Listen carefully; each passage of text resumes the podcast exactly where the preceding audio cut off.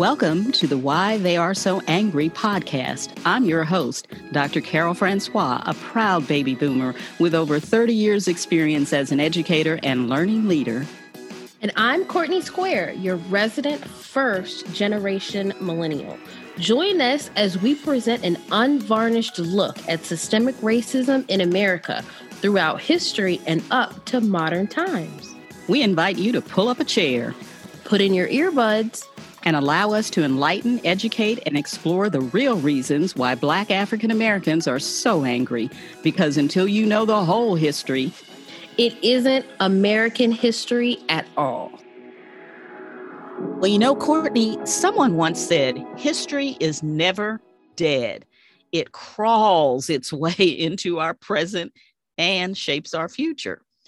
Now, the purpose of our podcast has been to show how systemic racism throughout American history crawls into our present. And our singular mission is to get listeners to see, say, and confront that systemic racism. Now, ultimately, we want listeners to follow the through line of systemically racist incidents from the past to connect them to what's happening in America in the present. So we don't have to relive those types of incidents in the future. Now, right now, we have a real time example of history crawling into our present. The news stories about governors in Arizona, Florida, and Texas busing and flying thousands of migrant asylum seekers, most of whom are people of color, to towns in the north. Those stories have an eerie similarity to a historic incident known as the Reverse Freedom Ride campaign of 1962. That's right, and Carol. The story of the reverse freedom riders has been buried in history in fact, if it weren't for these recent news stories about uh, migrants being shipped to New York, Chicago, um, DC, and Martha's Vineyard, we probably wouldn't even know about this historic event. But fortunately, the NPR program Code Switch, which we credit for much of the information that we gleaned for this episode, recently did a show on that incident. That's true, Courtney. And the history of the reverse freedom rides is largely unknown. But before we can get a handle on what those were, first we have to understand what the original freedom rides were all about.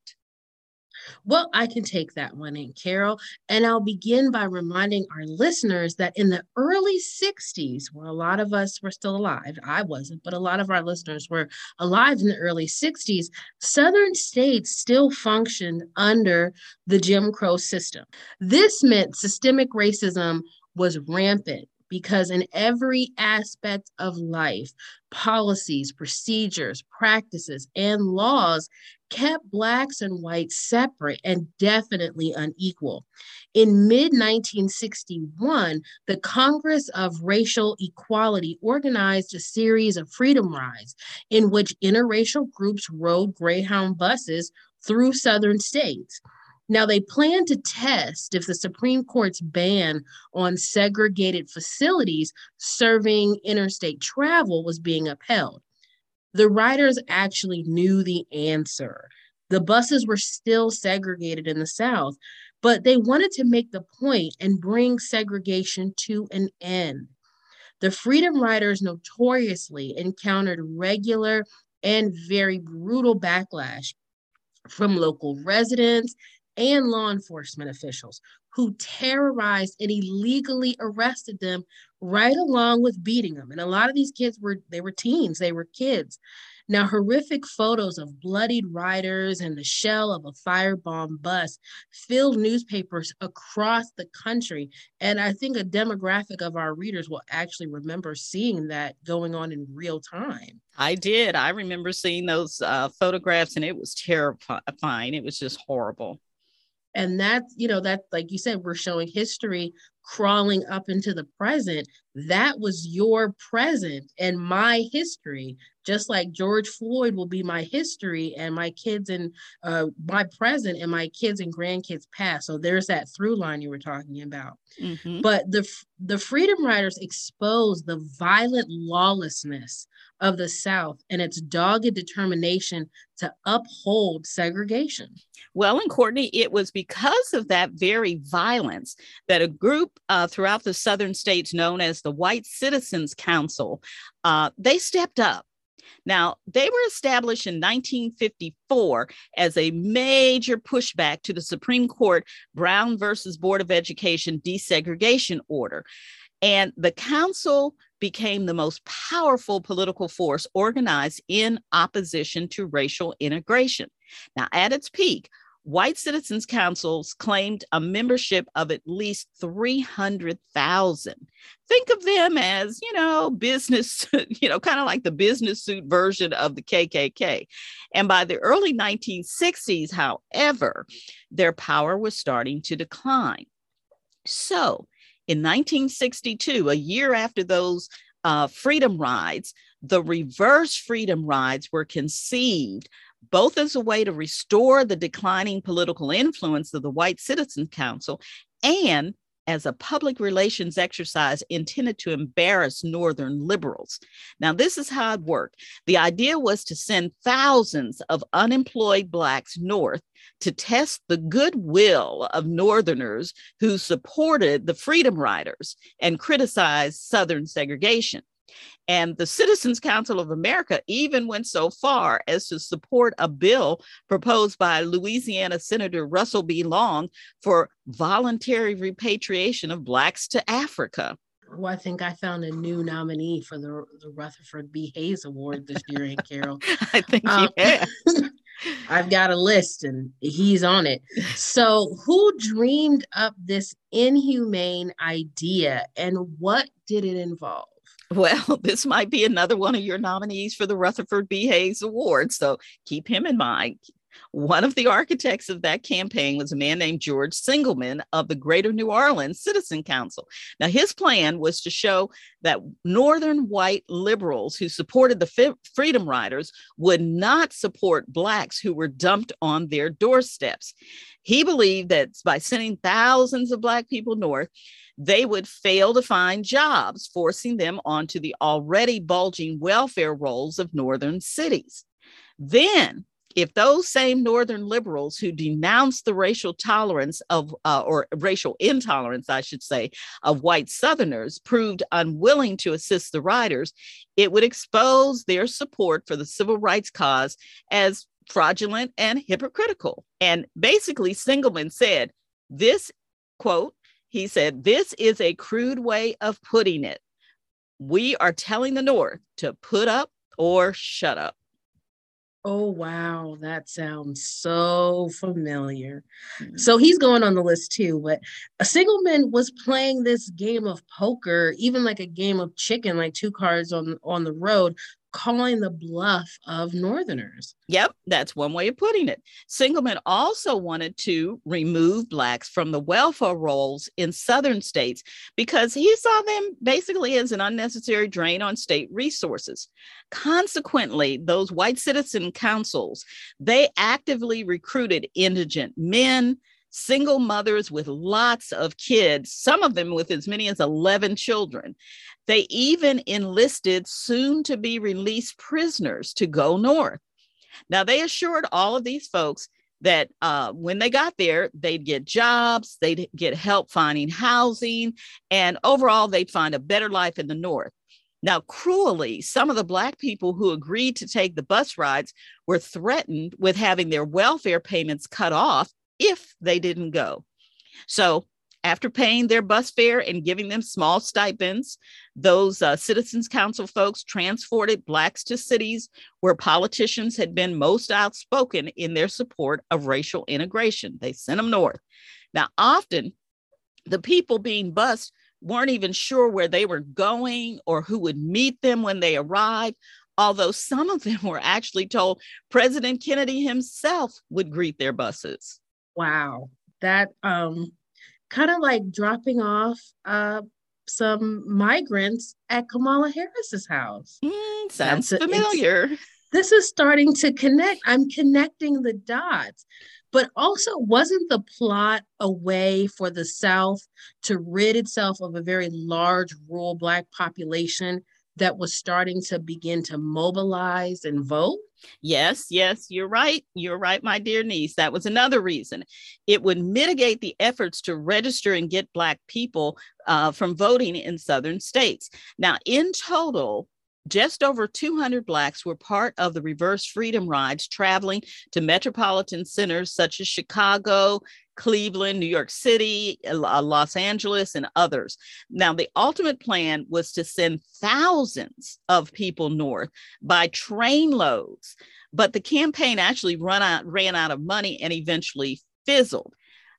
But before that happened, the Capital Citizens Council of Little Rock sent the largest contingent, to Hyannis, Massachusetts. And our listeners will probably recognize that as the summer holiday retreat of the Kennedy family. Oh, yeah. And it was actually featured in our fashion episode because that's where Jackie O got married. So that we is. did feature this this place in one of our that's a through line for our podcast. But this is starting to sound like retaliation, especially since one of the places where people were bused from was Little Rock, Rock Arkansas. And for people that know about school integration and the history of that, that's where the Little Rock Nine um, integrated Little Rock High School under federal order. And I know we've seen those pictures um, of the kids stoically going into school and teens and adults yelling and screaming at kids just going to high school. But what do the reverse freedom rides have to do with the real time situation that we see on our news screens almost every night involving migrants in Texas, Arizona, and Florida? Yeah, that's a good question, my dear niece. And when we come back from the break, We'll talk about the similarities between reverse freedom rides and the transport of asylum seeking migrants. You might say, we're about to see a very good example of how history is crawling into the present. Want to learn more about systemic racism?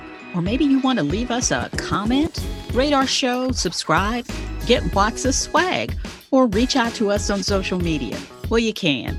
Go to our website, www.podpage.com, Why Are They So Angry, and connect with Courtney and me. You can even sign up to take our course, Systemic Racism See It, Say It, Confront It all that waiting for you at www.podpage.com. Why are they so angry? See you there. Well, now, Courtney, before the break, we talked about the reverse freedom rides when white Southern segregationists tricked hundreds of Black Americans into moving north, promising them they would find jobs and housing in liberal states. So let's bring this into the present. Spokespersons at the John F. Kennedy Presidential Library they have drawn a parallel between the reverse freedom rides of 1962 and the present day migrant crisis. They've said, just like in 1962, in 2022, Texas, Arizona, and Florida state officials are loading migrants onto buses and planes, then sending them to northern cities. Well, to be honest, and Carol, there are a lot of similarities between the two situations, and I've been pointing them out as we hit bullet point by bullet point. But one of the first similarities is both of these groups, uh, the migrants from South America and the African Americans from the American South, were promised jobs, shelter, and a better life wherever they were going. So when the migrants arrived on um, the Martha's Vineyard Island, they didn't know exactly where they were going. They didn't have a destination. They knew that they were promised jobs and housing. And one migrant even said a woman named Perla had recruited them to take the bus trip. A group of Venezuelan asylum seekers were told that good jobs and housing, as well as expedited work permits, awaited them in Boston. The migrants were transported instead without their knowledge to Martha's Vineyard. Like the Citizens Council told Black people in the 60s, Governor DeSantis, who is at the top of my list as this year's uh, Rutherford B. Hayes Award winner, said oh, now let's not get political. Oh no, I'm not getting political, but after this quote, you'll see why he is a bright and shining nominee. He said that he was helping migrants to go to greener pastures in sanctuary jurisdictions. How helpful, Ron? Very, very helpful. Now, the similarities are definitely there in this business of not knowing where they were going. The White Citizens Council offered Black Southerners bus fare and relocation uh, costs to buses in northern cities, where they said assistance in getting good jobs and housing awaited them. But they didn't always know for sure where they were going. And the council's leadership is quoted as saying, quote, President Kennedy's brother assured you a grand reception to Massachusetts. Good jobs, housing, and so on are promised. Now, he was referring to Ted Kennedy, who at the time was running for a Senate seat.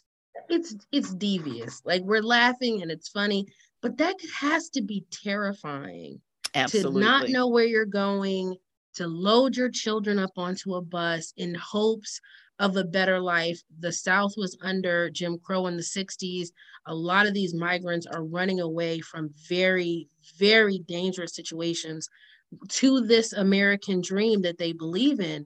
And they're being lied to and moved around like political pawns, like a joke, like we said, like a game of chicken or a poker game. And these are real people. Now, both groups were provided transportation. Texas spent more than $12 million busing migrants to Washington and New York as of August 2022. Florida Governor Ron DeSantis flew two planes, two airplanes of immigrants to Martha's Vineyard. To what end? and that's not cheap. Flying two planes is expensive.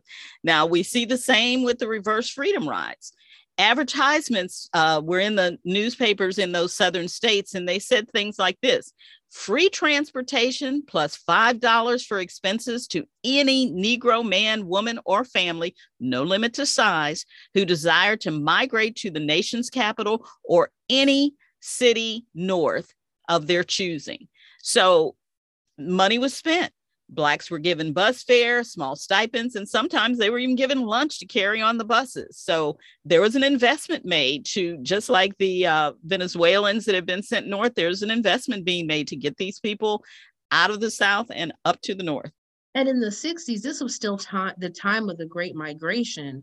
So stories would have been coming back from relatives in the North that would make some of these shady claims true or so, sound um, true or, or sound, sound true. true. right and i'm sure that when people are coming over the border from south america they know of people who have crossed over and have started their life so once again a kernel of truth in a big vat of a lie mm-hmm. is giving these people hope and it's very dangerous. You don't know you know what could could happen to these people. Now both groups were sent to cities and states that are portrayed as being sympathetic to their cause. The migrants have been sent to what's known as blue states that have immigration sanctuary cities Governor Abbott has directed the Texas Division of Emergency Management to charter buses to transport migrants to Washington, D.C., New York City, and Chicago. Uh, there is even an on, online site where people can donate money to pay for the buses. I feel very weird about Chicago because a lot of these states that are sending people to Chicago Illinois also refer to Chicago, Illinois as one of the most dangerous cities in America. Mm. So either it's a sanctuary or it's a death trap. Yeah. Which one is it? Mm. Now, more than 9,400 Texas migrants have been dropped off in Washington since April of 2022, most of whom were left outside of Vice President Kamala Harris's residence. So this is ringing back to the Ted Kennedy will have a, you know, punch and cookies and we'll have a reception for you or the Kennedys will meet you.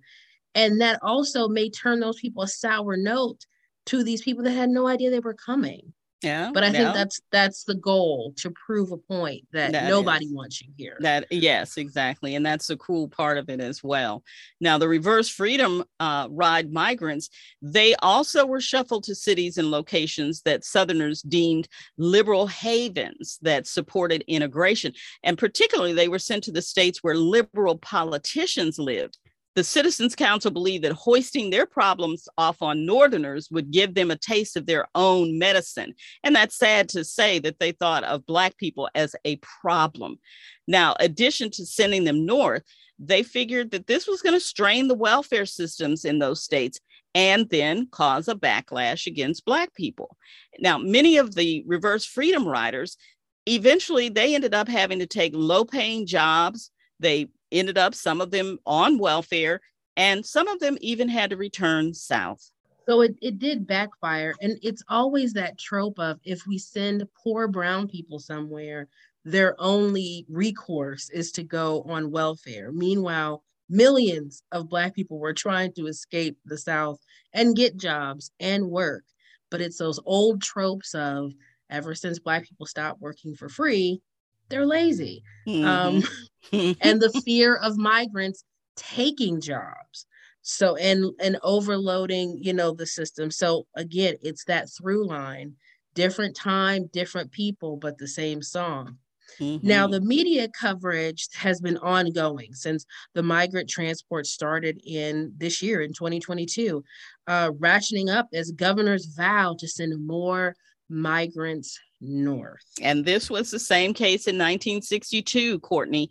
George Singelmann, remember the man who dreamed all this up? He was a skilled media person and he took every opportunity to have reporters present when people were boarding buses going north or even arriving at their destinations. And basically, it was his attempt to manipulate the media to uh, the segregationist political advantage.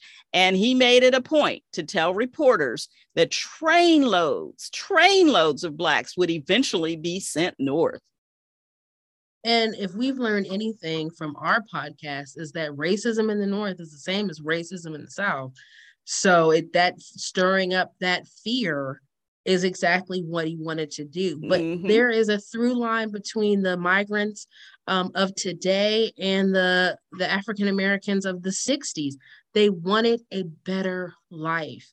People just don't wake up one day and leave their homes and everything they know and their family without a good reason.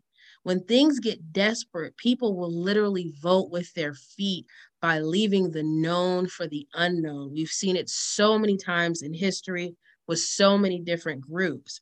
Now, since they can't imagine the unknown is worse than their current situation.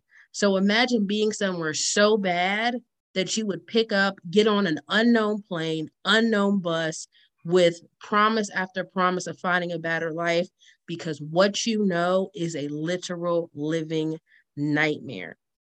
Now, one Venezuelan migrant said, We're going hungry. We could not stay there. There is nothing. If you get sick, you die. There is no future there. There is a future here. Now, those writers back in the 60s were just like the migrants you described in that quote. They wanted a better life. The South was a grueling existence for Blacks in 1962, Courtney.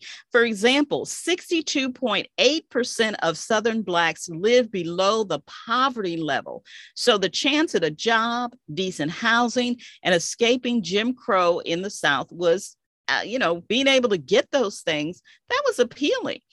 Now, one of the folks that boarded a bus was a man named Richard Wright. He was an unemployed teacher who relocated to New York. Now, he said he despised the Citizens Council, but like many of the Black people who agreed to board the buses, he accepted their offer of support because it was his only chance to secure a job, since, in his words, it was a matter of survival just like that man from uh, that venezuelan that you quote, quoted it was all about trying to live because where they were was not uh, conducive to a life and Betty Williams, who was 18 at the time of the move, told WGBH um, station that her mother, Leela May, was trying to give her nine children a better life. And that's why she boarded the buses with her children and moved north. And uh, Betty Williams said they were told President Kennedy would meet them when they got off the bus. And Leela May was so excited about that. Before the bus arrived in Hy- Hyannisport, she even asked to get off the bus so she could change into her best clothing in preparation to meet the president. Wow, that is that's something. Yeah, she believed she believed the big lie. Now, the public response to the migrant transport then and now sounds similar too. Now, New York City officials said they were initially caught off guard with the almost daily unannounced arrival of charters, but they mobilized with the help of nonprofits to set up receiving areas at the terminal. The migrants received medical attention, rapid COVID 19 tests, food, clothing, prepaid phones, toiletries, and legal assistance, and transportation to a temporary uh, shelter.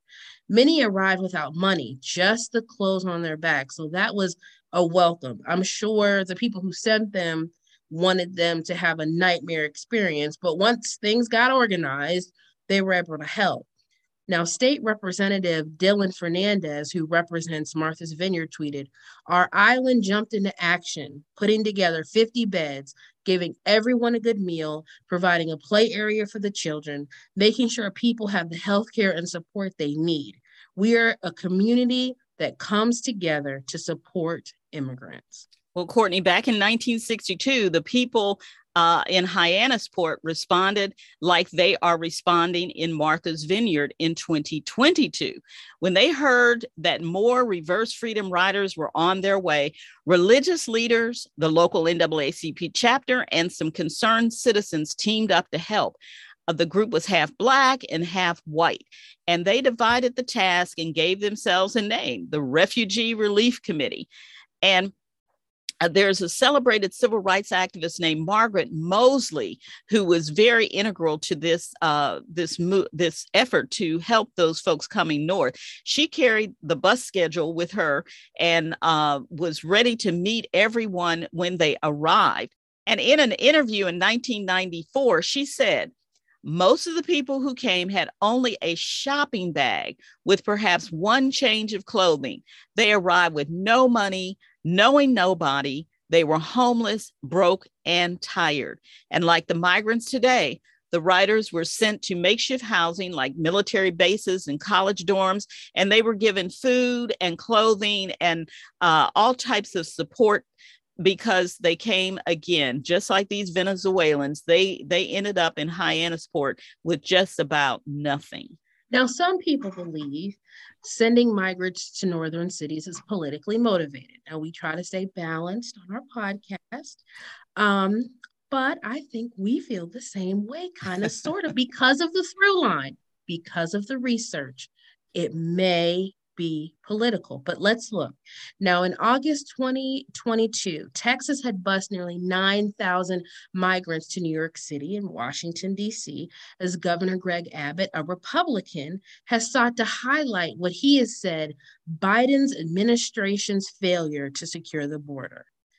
Now, Texas reported in August of this year that more than 7,400 migrants have been transported by the state to Washington, D.C. since April, and about 1,500 to New York City, providing what Abbott's office ter- termed much needed relief for our overwhelmed border communities. Hmm. And what's interesting is that that relief could be provided at the borders. The people wouldn't have to be put on buses or planes and sent away because the money that was being that is being used to send them away could actually be used to help them. But mm, that's not the case. So let's go back to those freedom riders and back in 1962. The Black people who were sent north were unwitting pawns in an act of reprisal. Um, remember those freedom riders? Well, Attorney General Robert Kennedy had instructed the Interstate Commerce Commission to desegregate interstate bus terminals. And so that meant it was uh, illegal to ride or, or for buses to be segregated. And so the uh, Southern White Citizens Councils made no bones about the fact that sending these folks north on those buses was pushback, and it was basically a slap at Robert Kennedy. Overall, Southerners resisted and did everything they could to prevent integration. So the reverse freedom rides uh, was a palpable pushback on any efforts at integration in the South. Stories like these are heartbreaking, especially see, since it seems that people have not learned their history lessons, or history has been covered up in this case. Or at the very worst, they're actually ignoring history to repeat the same action over and over again. Here we see helpless people in a hopeless condition caught in a social and political maelstrom. We often tell heartbreaking stories like these, Courtney, but we don't tell them to break hearts. We tell these stories, some of which are wrought with angst, horror, sadness, and even terror, not to evoke pity about the trauma Blacks have endured or to sensationalize American history or to shame or punish white people we have to find our courage to tell the truth, says Bryan Stevenson. And that's what we're here to do. We tell these stories as the unvarnished truth about our country, warts and all, because we believe America and its people have the ability to hear the truth, then make our country better as a result. Just like the people who jumped to the aid of the writers in 1962 and the migrants in 2022, Americans are prone to do the right thing when they know their history and understand it. Now, it's not enough to hear the stories and say to yourself, oh, what a shame. What we expect is for our listeners to take responsibility within their own sphere of influence and do something about the systemic racism that still exists in America. A writer once said, quote, I suddenly realized that it is important to never lose sight and insight of the fact that what is happening today has happened yesterday and will probably happen tomorrow as well if we don't truly understand, learn from, and interrogate history. So don't just listen to our podcast, folks. Interrogate the history, then pledge yourself to act on what you learn. Now, of course, our listeners can't take on every battle to see, say, and confront systemic racism, but they're not powerless, Courtney. So, what can folks do in their spheres of influence to confront systemic racism? Well, and Carol, they can take a stand. When you see something, say something come out publicly as an anti racist. It's not enough just to say, I'm not a racist person. You have to be anti racism. Commit to action, share the actions you're taking publicly, and invite others to join you. Call out your friends, call out your family. Those conversations are going to be hard, but that's all of what is all what goes into taking a stand against racism. Now, you have to be willing to put something on the line. You have a role to play. Just don't be a part of the unintentional problem. Be intentional about the change and actions that you take. Educate yourself and other people. Now we have the podcast, and everybody can't do that, but it's our responsibility to intentionally seek out resources to learn the ugly truth. You just can't depend on why are they so angry. You have to dig into those books. If you want to learn how we got to where we are today, you have to dig in. Keep learning about anti racism advocacy. You can support Black owned businesses intentionally buy from and support as well as uplift Black owned businesses, both small and large, local and national, in your workplace and at home. Advocate for your employers to take a stand uh, against racism. Tell your employer you expect that they will have and implement policies internally to combat bias. Now, if you're in a position of power or leadership, make sure that those policies and practices and procedures that are in your workplace do not create a systemically racist work environment. Build solidarity. Seek out and support organizations doing racial justice work in your community. There is both safety and power in numbers. Work to end police violence. Attend city council meetings and monitor police activities. Even if you think the cops where you live are the best cops in the world, make sure that you're monitoring their activities and taking a part in city council meetings. I can't stress that enough. Speak out and ask questions about what your local police department is doing in your community and what they will continue to do to prevent the abuse of power and violence towards Black residents. And finally, vote. Register to vote encourage your network and sphere of influence to register to vote and vote in every election. My grandfather said that he would even vote for the dog catcher, and I have taken that on. I vote in every every single election in my town. I don't take it for granted because change starts locally. Now, protests raise public awareness and they highlight injustice, but the change can only happen when the elected officials throughout all levels of government, even that dog catcher, is the type of politician that's going to support us.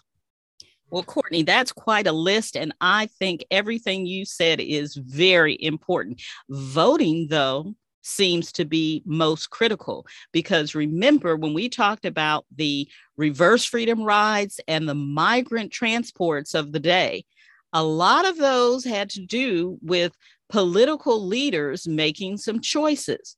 So voting is critical. And that's just the first step. Knowing who and what to vote for is critical. Now, I may step on some toes here, but here are some concrete ways to use your vote and voice to impact systemic racism. First and foremost, advocate for fair housing. Tell the White House to re implement the 2015 Affirmatively Furthering Fair Housing Rule and tell your congressperson to pass the American Housing and Economic Mobility Act to redress the legacy of redlining and housing segregation. Advocate for universal broadband access. One quarter of Black households don't have traditional home broadband service, which means children living there don't have internet access. And much of education is being done through the internet. Reach out to the White House reach out to the Federal uh, Communications Commission and reach out to Congress and tell them to develop and implement plans to increase funding for universal access broadband. Here's another one advocate for voting rights. Ask the White House to create a new voting rights enforcement program to help ensure voting rights laws are upheld and redistricting process do not dilute voting power in Black communities. And while you're at it, also call on can- Congress to pass the John Lewis Voting Rights Advancement Act to create a fair and equal national voting system. And finally, and this may get some people up in arms, but I'm going to say it anyway. Push for passage of H.R. 40. We cannot repair harms that we have not fully diagnosed. We must commit to a thorough examination of the impact of the legacy of chattel slavery on racial inequality today. Tell Congress to pass H.R. 40 that is the bill that establishes a commission to study reparations and make recommendations for Black Americans. No, no, Courtney, we are not here just to tell sensational stories and hidden history. Our motto is knowledge plus action equals power. So we fully expect our listeners to connect the past to the present. Then using some of the steps and some of the ideas that we've pointed out here today, you can use your power to see, say, and confront systemic racism in the here and now. Well, that that's writing, Carol. I know this episode was a little bit different than our normal episodes, but this topic is poignant. It is history repeating itself in both of our lifetimes. So this quote sums it up for me. We keep thinking history happened to someone else, but history is where we came from, what happened before us, and it's how we got to where we are. So, with that, I'm going to bring this episode to a close. As always, if you want to see what we're doing on social media, in the learning community, on our Facebook, Instagram, and Twitter feeds, as well as catching up on old episodes of the podcast, reach out to us on www.podpage.com slash why are they so angry. That brings today's episode to a close. We hope you join us next time when we continue providing the answer to the question, why are they so angry? As always, we hope you learned something so you can see it, say it, and confront it.